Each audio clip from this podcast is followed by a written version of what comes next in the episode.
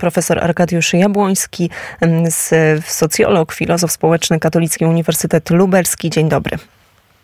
Dzień dobry, kłaniam się. Panie profesorze, zaczniemy oczywiście od kwestii ułaskawienia ministra Kamińskiego i Wąsika. Taką decyzję dzisiaj przekazał na konferencji prasowej prezydent Andrzej Duda. Co ona oznacza? Znaczy, to była bardzo trudna decyzja, no bo z jednej strony pan e, prezydent stoi na stanowisku, że prawo łaski działa, e, zatem e, ponowne prawo łaski e, wydawało się być no, e, pewnym brakiem e, konsekwencji. z, tej, z tej trudnej sytuacji próbował wybrnąć w dwojaki sposób. Po pierwsze podkreślając humanitarny aspekt swojego działania na prośbę żon polityków uwięzionych, a po drugie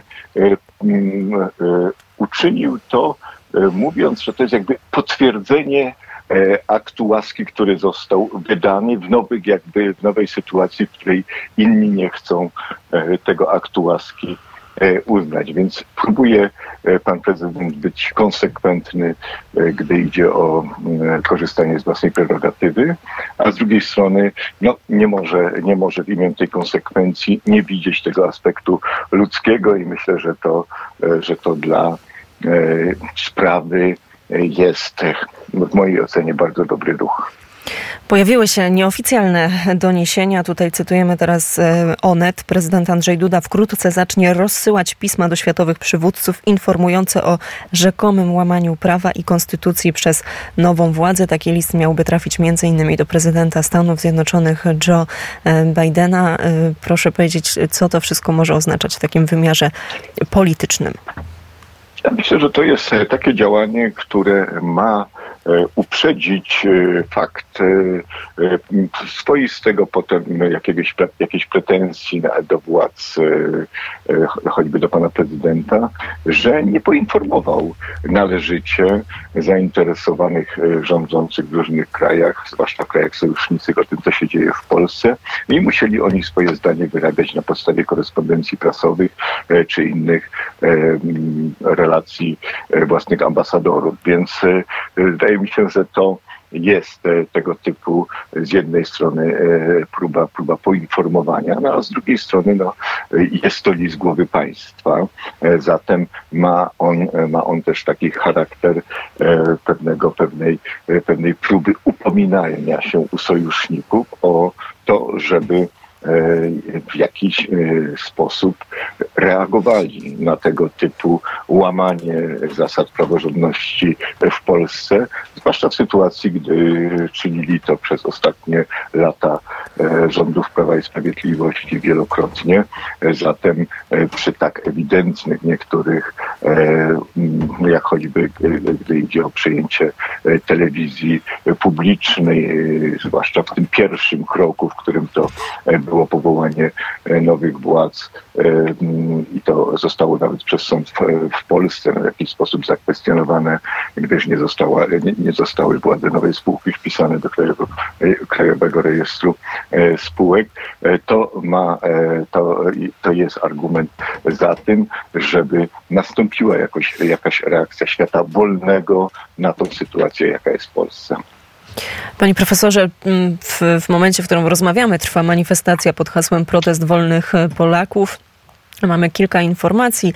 Na ten moment Telewizja Republika przekazała, że według organizatorów na proteście jest ponad 100 tysięcy osób, ale zaraz po tym ze sceny poinformowano, że jest jednak ponad 300 tysięcy uczestników. Proszę powiedzieć, jaki jest, jaki jest wymiar polityczny tego pro, protestu? Czy to jest ważna inicjatywa?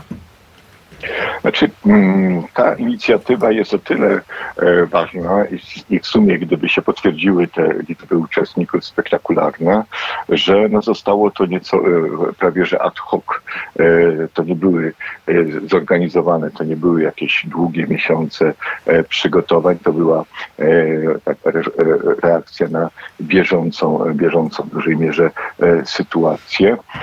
I tego typu protest no, pokazuje, że jest wystarczająca masa ludzka, aby pokazać, pokazać coś, co w skali ogólnokrajowej no, jest dużym, dużym niezadowoleniem, a myślę, że także ma uświadomić, uświadomić rządzącym, że te, ta grupa, ta część społeczeństwa, która no, nie godzi się na tego typu działania, pozostaje nadal silna, zwarta i jest gotowa do różnego rodzaju działań, bo może poza samą liczbą i obecnością takich, czy e, e, obecnością e, takiej liczby osób, no mamy jeszcze także no, różnego rodzaju deklaracje padające ze sceny, w których to no widzimy, widzimy daleko, prawda, daleko idącą mobilizację i coś, co